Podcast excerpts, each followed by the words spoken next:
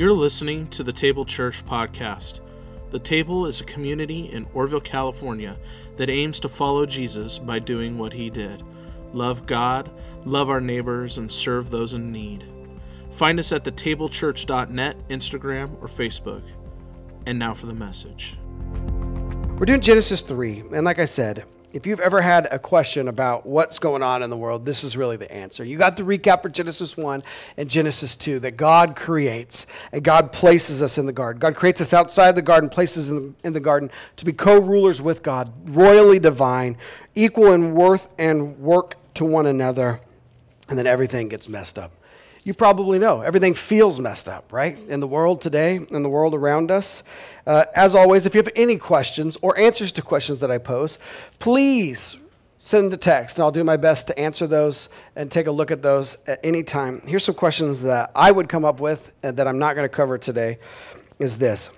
How do our Jewish cousins understand this passage? Uh, this, we're reading the Jewish Old Testament. They have different understandings of these passages. Why curses? What's up with the serpent? Is it a serpent?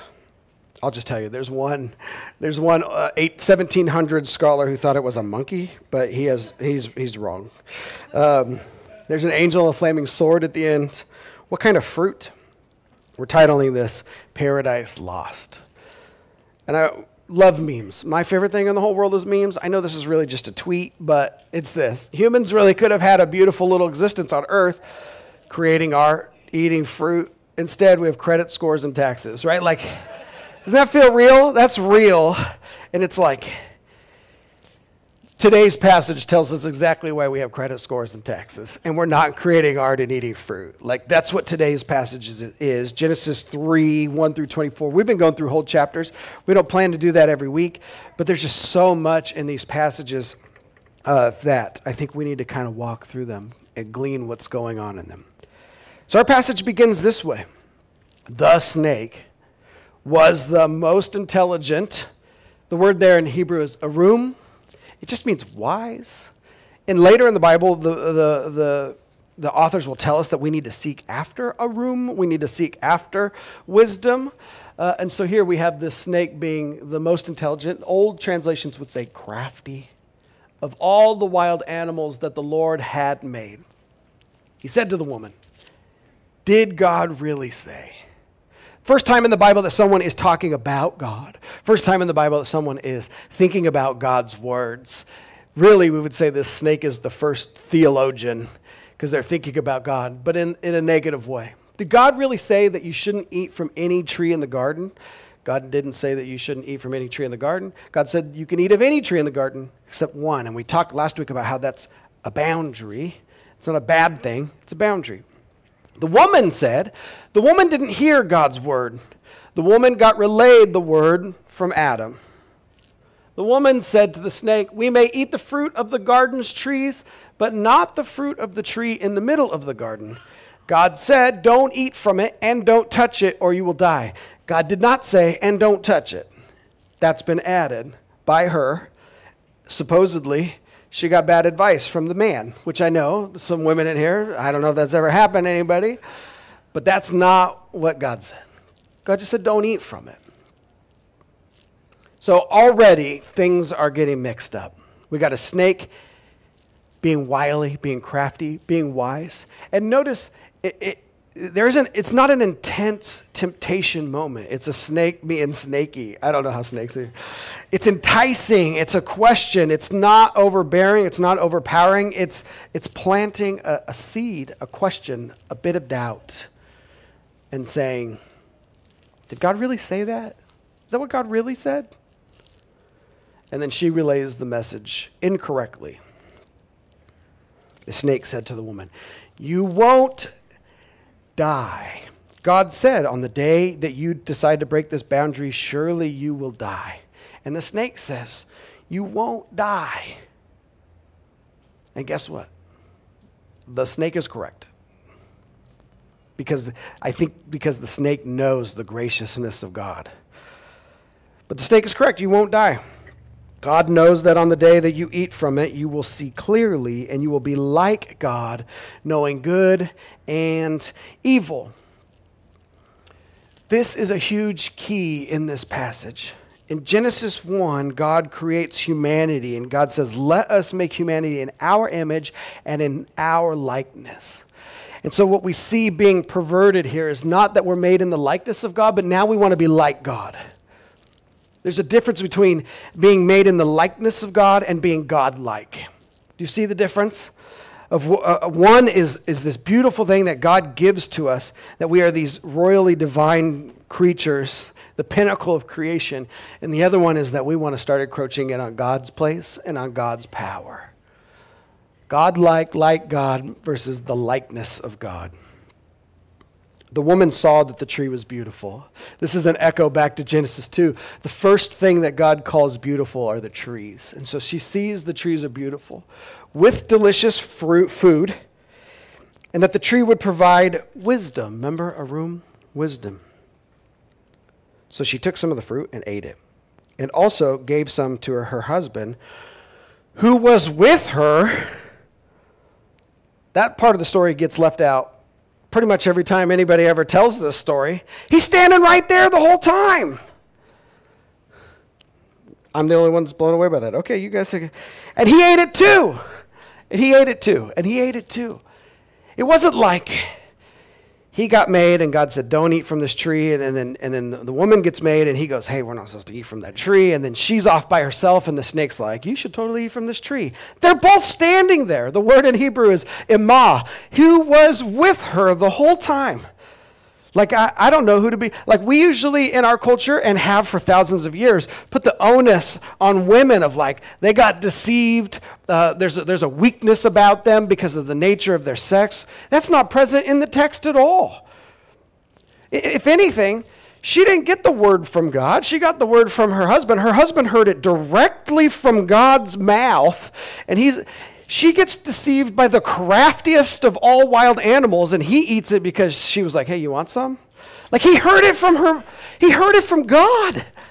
And she was just like, It's pretty good. And he was like, Okay. like, if anything, like, I, I, see strength in her and weakness in him, but uh, you take it, you can read it differently than me, that's fine.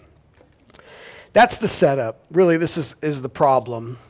And so, just some points before we move on is that the snake's crafting wise. Is he right? He really is right in the sense God won't kill them right away. There's, a, there's something that happens. Their, their sentence gets commuted. God extends God's graciousness to these creatures whom he loves. And so the snake plants this idea, and he relies on the goodness of God to just, just kind of make people doubt a little bit and also encourage them into taking up some of the space of God. The snake is crafty, is wise. Wisdom is good. Like I said, we're told to seek after wisdom and later, but there's a difference. Love plus wisdom, I think, makes for good leadership. The snake is not using his wisdom for good. Wisdom minus love is selfish manipulation. That's what's going on in this passage is that this snake is manipulating the situation because there's a lack of love. And if I have to be honest, and maybe I'm going on a little side here, one of the things I want to communicate about the, the tree of the knowledge of good and evil is that in my mind growing up, it was, it was bad. It was a bad thing. And as I've studied more and more and I read the old Christians, they didn't never said it was bad. In fact, everything in God's creation, God called good. Everything there was good. And so, what the early Christians believed about this tree of the knowledge of good and evil was that it was reserved for a later time that they needed to grow in love first before they could receive the wisdom. But they wanted the wisdom before the love. And that's where they get in trouble. We talked about this. Made in the likeness of God versus trying to become God like. That is a huge issue. And, and you could see how those words get twisted. And, and we are supposed to live in this likeness that we have, these divine creatures that God has made us. We're supposed to really live into that. But that means something entirely different than being godlike. And so it's a tension that we hold, but it's a trick that Satan wants to use to get us all mixed up. You're going to have to, that's the tree of the knowledge of good and evil. You get it, right? That's a, I, t- I just tired of typing it. I said this isn't bad, but it also isn't ready for them. It reminds me of a kid driving. If my 11 year old or my 8 year old took off with my car down the road, I would be furious. Not because driving's bad, but because them driving is bad, right? Like, definitely no. My, especially my five year old, he'd be the one, right? He'd be like, I've seen dad do this before. He'd be this kid, just like, it's not bad. They're not ready for it. So that was been a huge change in my mind, and it began to make me think differently about uh, what wisdom is, uh, God's timing in my life, uh, God trying to grow me and transform me in love and grace before uh, giving me wisdom and insight and knowledge. Because there's a way in which we, the, the New Testament says, we can be puffed up with knowledge, right?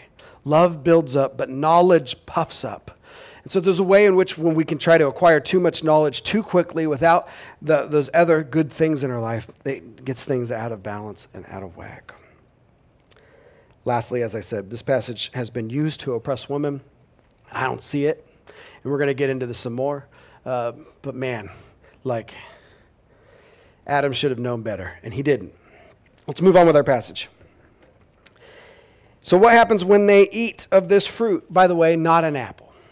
Most of the time in our culture, we see it as an apple. It never says that. So, it could be an apple, but it never tells us what kind of fruit it is. Not ever once. We want to know.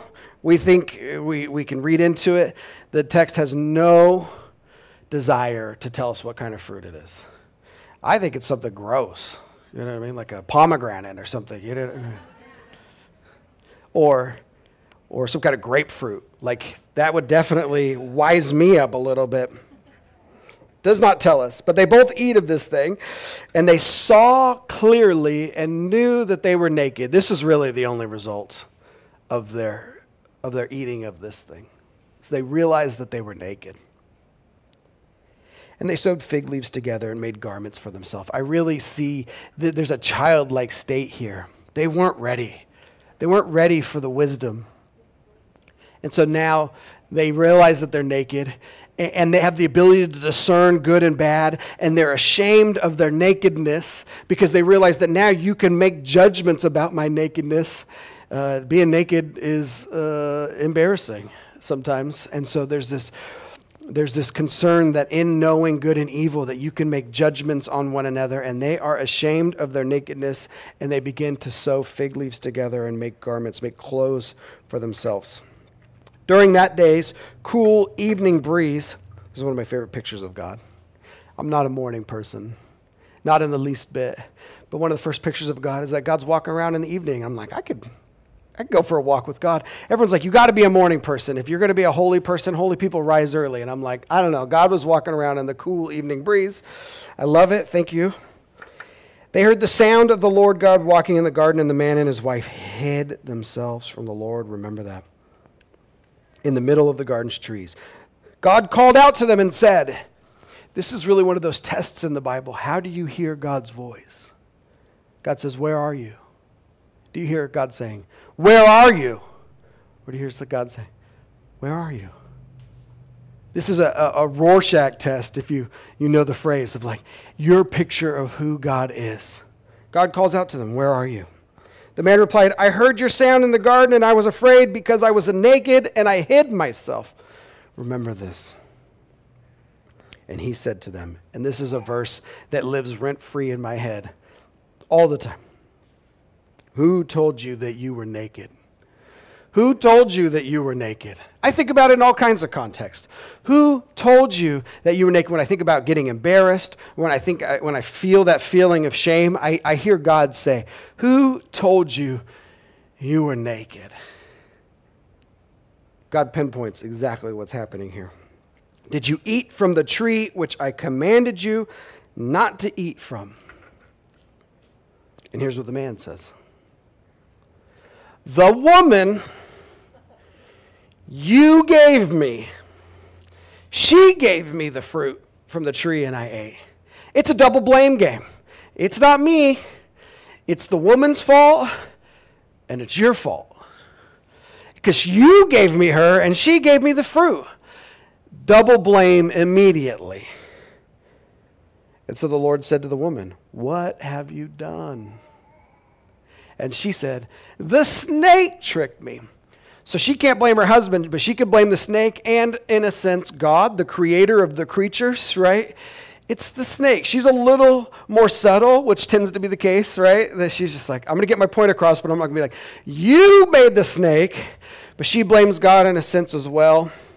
And then God turns to the snake and does not even give the snake a chance to answer just starts pronouncing curses. The Lord said to the snake, Because you did this. He doesn't say, What did you do, snake? Just immediately.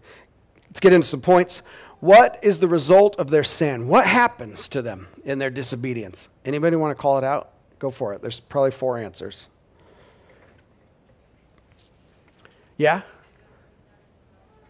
They do get kicked out of the garden. Yeah, that's definitely coming. That is definitely a result of their disobedience. Good job.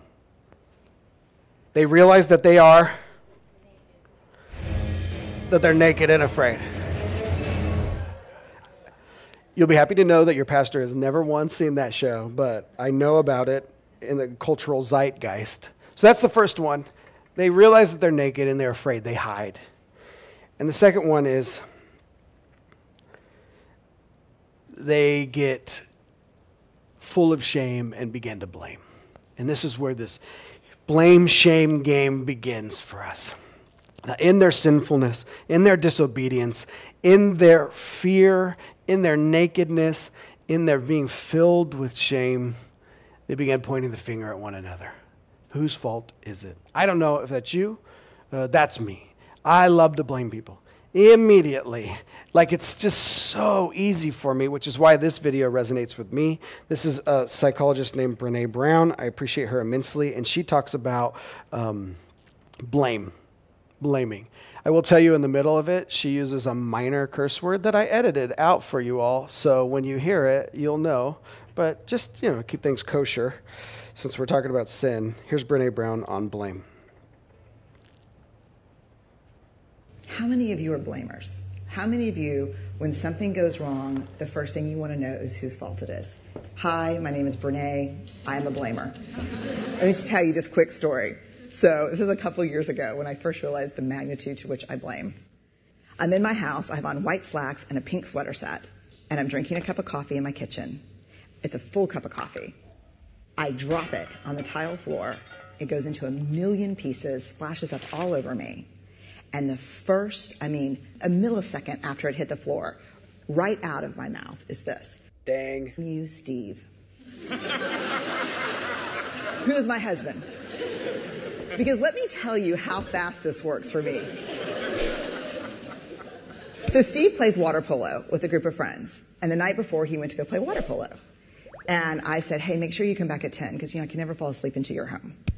And he got back like at 1030. And so I went to bed a little bit later than I thought. Ergo, my second cup of coffee that I probably would not be having had he come home when we discussed. Therefore, and so the rest of that story is I'm cleaning up um, the kitchen. Steve calls, caller ID. I'm like, hey. He's like, hey, what's going on, babe? what's going on? Um, so I'll tell you exactly what's going on. I'm cleaning up the coffee that spilled all, like dial tone. Because he knows. How many of you go to that place when something bad happens, the first thing you want to know is whose fault is it? I'd rather it be my fault than no one's fault. Because why? Why? Because it gives us some semblance of control. But here, if you enjoy blaming, this is where you should stick your fingers in your ear and do the na na na na thing because I'm getting ready to ruin it for you. Because here's what we know from the research. Blame is simply the discharging of discomfort and pain. It has an inverse relationship with accountability. Accountability, by definition, is a vulnerable process. It means me calling you and saying, hey, my feelings were really hurt about this, and talking. It's not blaming. Blaming is simply a way that we discharge anger. People who blame a lot seldom have the tenacity and grit to actually hold people accountable because we expend all of our energy raging for 15 seconds and figuring out whose fault something is. And blaming is very corrosive in relationships And it's one of the reasons we miss our opportunities for empathy. Because when something happens and we're hearing a story, we're not really listening. We're in the place where I was, making the connections as quickly as we can about whose fault something was. That was helpful for me as a blamer because I really resonated when she said, I would rather it be my fault than nobody's fault. Because it gives me a semblance of control. It gives me a semblance of uh, how to direct that discomfort and that frustration and that anger. And I really see that that's what's going on in this passage and in these passages is that they have this newfound sense of their shame and their nakedness and they need to let it out and they do it in a way that's corrosive and frustrating and breaking and disconnecting to one another. If you want to know where shaming and blaming happens, it happens here in this passage. This is where it begins. In fact, the early Christians think that this is where death enters into the world, sickness enters into the world, evil enters into the world. Our, our fallen state really enters into the world. This is where really the bad stuff of our world takes hold. Let's move on in our passage. The Lord God said to the snake, Because you did this, you are cursed God is going to hand out some curses here, but only to the ground and to the snake, not to his royally divine created creatures called humans. But he's going to curse the snake and he's going to say, You're going to crawl on the ground and you're going to eat dust.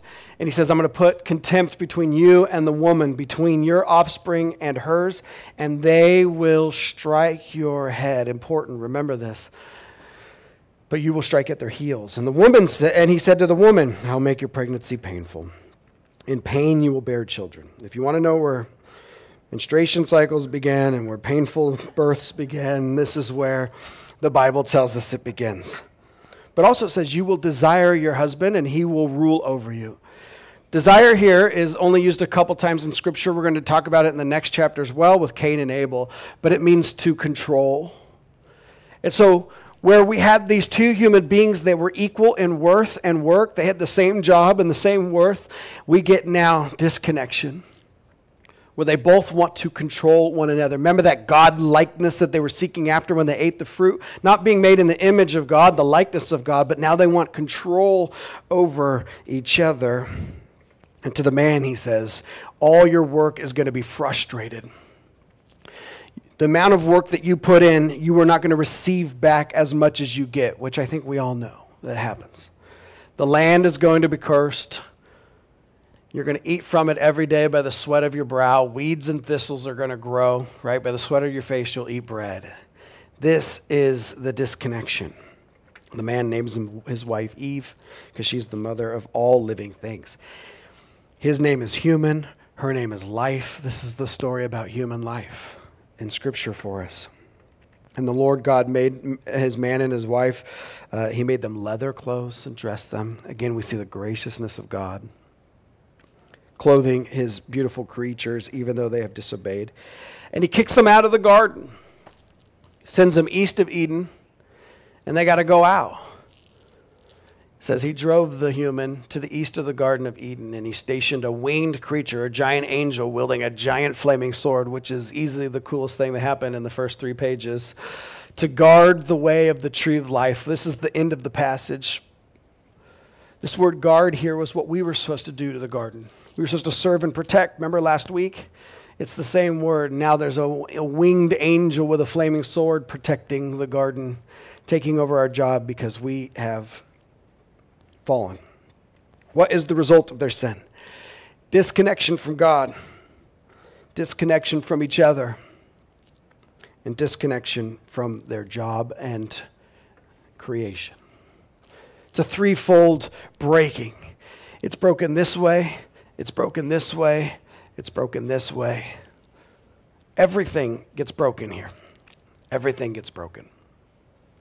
I usually preach head, heart, hands, but this passage is too big, so I'm not giving you three points. You get six points, but I'm going to go very fast, I promise.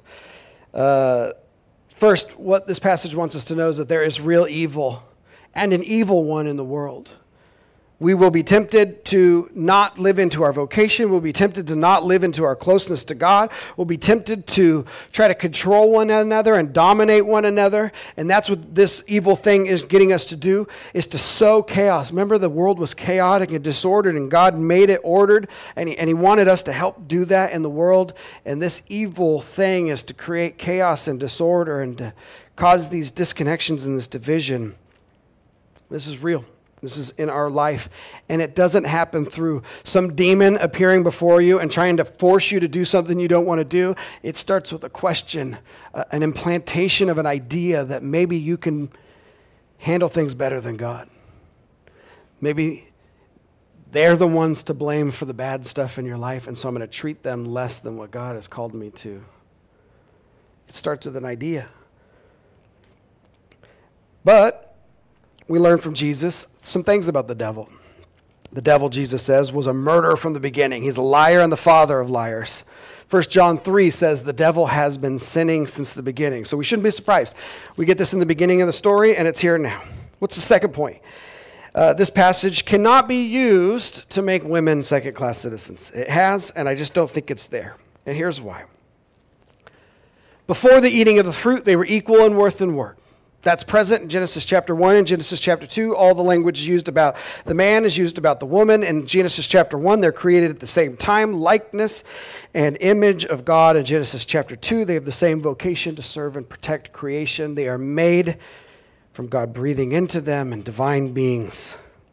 Same job. We, we went over last week about what Ezer Ka Neged means. If you want to go into that, you can. Inequality between us is the result of sin and the fall. What was the curse pronounced? Is that we were going to get disconnected from the land and the creation. And then we see for women and men that there was going to be a desire to rule over one another. Inequality is the result of, of disobedience, of sin in the world.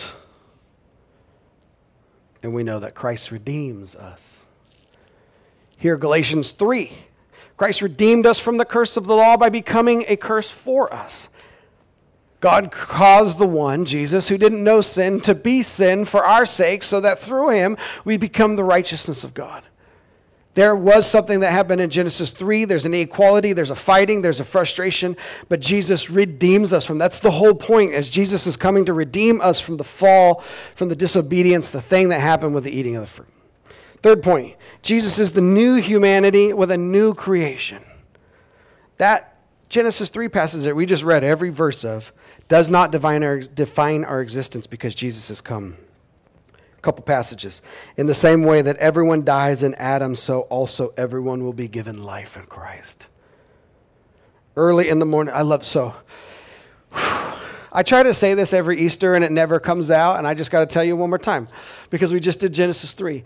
But on Resurrection Sunday, on the first Easter, Jesus is out of the tomb. Mary comes early in the morning on the first day of the week. This is Genesis language. This is creation language. This is God, right? Creating. John wants us to know that something's happening in Jesus. Early in the morning, first day of the week, this is new creation language. It's the first day of a forever. Mary thinks that Jesus is the gardener. Thinking that he was the gardener, she said, Where did you put Jesus' body? And he goes, Mary. And she's like, Jesus. There's this Genesis 3, 1, 2, 3 stuff going on right here in resurrection because what God wants us to know is that Jesus redeems us from that fallenness, from the curse, from the brokenness, from the disconnection. Jesus is the new Adam, and in him everyone has life. Yep.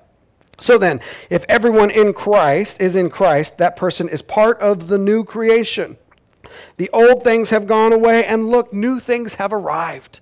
Jesus redeems us from all of that Genesis 3 stuff. Jesus and we crushed the head of the serpent. That's point number four. Follow along with me if you can.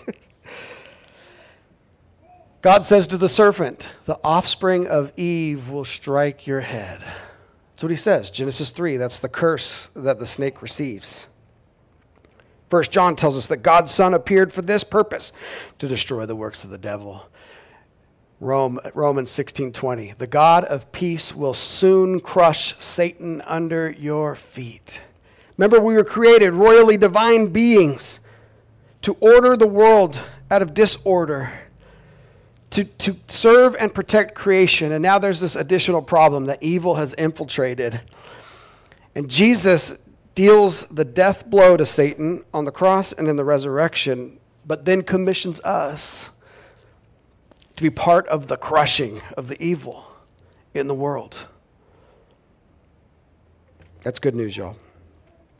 Point five. I hope this is point five. I've lost track. The results of sin in us are shame and blame. And I think we live here all the time. In fact, almost maybe of anything that we've said today, this is going to be the reality for most of us. That we are so full of shame and blame for lots of different reasons. The ways that we were raised, the cultures that we live in, our inability to provide, our inability to work, our inability to have meaningful connections, our inability to whatever. This is the result of what they did. But what Jesus wants us to know is that all who have faith in Jesus won't be put to shame. Or, as we said last week, Romans 8 there isn't any condemnation anymore for those who are in Jesus Christ. One of the things that Jesus has done is removed the shame, and we no longer need to live in a world where we just are blaming or being blamed all the time. Last point, I hope the world is still disconnected, dead, sick, and sinful. You know that. You've seen the news, you've seen it in your own family, we see it in our community when you drive down the street but we are reconciled to God so that we can be helping to reconcile others. Big passage, and then we're done. If you have any questions, send them. I have gotten a few. All of these new things are from God, who reconciled us to himself through Christ and who gave us the ministry of reconciliation. Remember, disconnection between God, disconnection between one another, disconnection between creation. But God is reconciling us through Christ. In other words, God was reconciling the world to himself through Christ by not counting people's sins against them. He has trusted us with this message of reconciliation, so we are ambassadors who represent Jesus. God is negotiating with you through us, and we beg you, as Christ's representatives, be reconciled to God. This is our new mission. This is our new direction.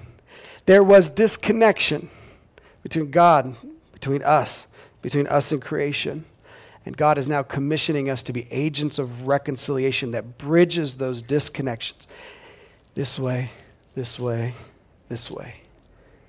This is our vocation. This is our purpose. This is what Jesus has, and also stomping out evil, crushing it under our feet. It's a fourth one. It's a bonus one. It's the fun one. No.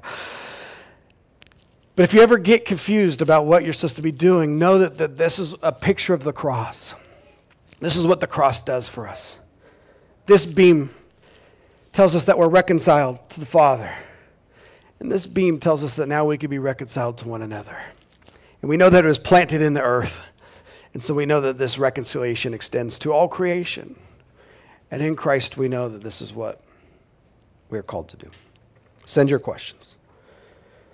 If I don't know, I'll try to send them later in the week. And we will do our best to answer some now. I know I just gave you a master class in theology, so I know there was a lot of words. There's a lot of words there. Hmm. Did Adam and Eve lose some trust in God after they had eaten from the tree because nobody died? Great question. Remember, God said, Surely on the day, on the day that you eat from it, you will die. And there's been a lot of, th- I'll give you, I'll give you my two answers. Uh, probably the simplest answers. I think a lot of trust is broken from humans to God. I think that stuff like that is why they wanted to become godlike. Because there's an anxiety about us as humans that we want to control our own situations. And so I think trust was broken that way for sure. The real theological answer is that they did die that day, in that they couldn't live forever, and that there was a spiritual death because there was a spiritual disconnection from the Father. And that's how Christians have talked about it. And so they might not have died physically, biologically, but there was a spiritual death in being disconnected from the Father. But great question. I love that you're thinking about that in the text. Um, Does being made in God's image make us only capable of wisdom but not inherently wise? Oh, good question.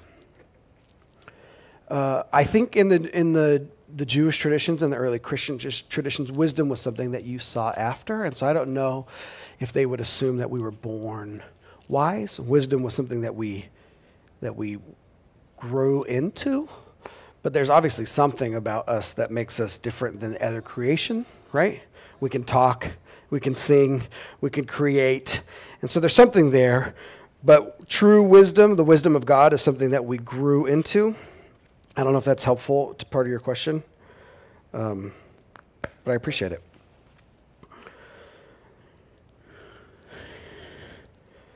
Um, these last ones are telling me that we got to do some housekeeping. Okay. Here's my spiritual practice for you this week as we think about this passage, what I would love for you to live into, uh, to take this home, is that I would love for you to pray the Lord's Prayer every week, this every day this week, because it has some stuff in it that I think resonates with what we just talked about. It's on the back of your bulletin if you want the words, but identifying who our Father is praying that God's will will be done on earth as it is in heaven. I mean, this is what we're talking about here because we know that what is happening on earth is not God's will at this moment. Um, we pray that He would forgive us our sins. And we also pray that we would forgive those who sin against us. We need God's help in doing that, which I think is going to remove or at least help us with that natural desire to blame. If we're praying about our own faults and our own issues and our own hangups, and we're also praying for us to get help to forgive others that'll circumvent some of that blame stuff and then deliver us from evil and lead us not into temptation, which feels very apropos for what we just talked about. Would you pray with me? Father, thank you for this time. Thank you for your goodness. Thank you for this story. I pray that it'd be a helpful framework for us to view the world that things are broken and disconnected, and we see it everywhere, not only in our own selves, but in the relationships around us, in the systems around us, in the institutions around us. It feels like brokenness permeates our world. So, would you help us to see this story as a framework for why things are broken? But would you help us to see the elements of hope in them? That the serpent's head would be crushed, that God is gracious commutes our sentence, clothes us, does not curse us, but promises to redeem us, and does so in your Son, Jesus Christ. And Father, we come now to the table, and we know that you promised to meet us here, and so we pray that in this cup and in this bread, you would be present to begin in us and to continue in us a journey towards you, a journey towards being reconciled with you. And as we all do it together, Lord, I pray that it'd be a wonderful picture that we are being reconciled this way as well between us as a community, as people, as brothers and sisters in you. Would your Holy Spirit help us to do that work of reconciliation, not only in our own lives, but in the people around us? And may we be a force for good a reconciling force that bridges the disconnection, that is light and salt to those around us, all by the power of your Holy Spirit who lives and dwells in us. We say these things in Jesus' name. And would you pray with me the Lord's Prayer when it comes on the screen? It says, Our Father, who is in heaven, hallowed be your name. Your kingdom come, your will be done on earth as it is in heaven.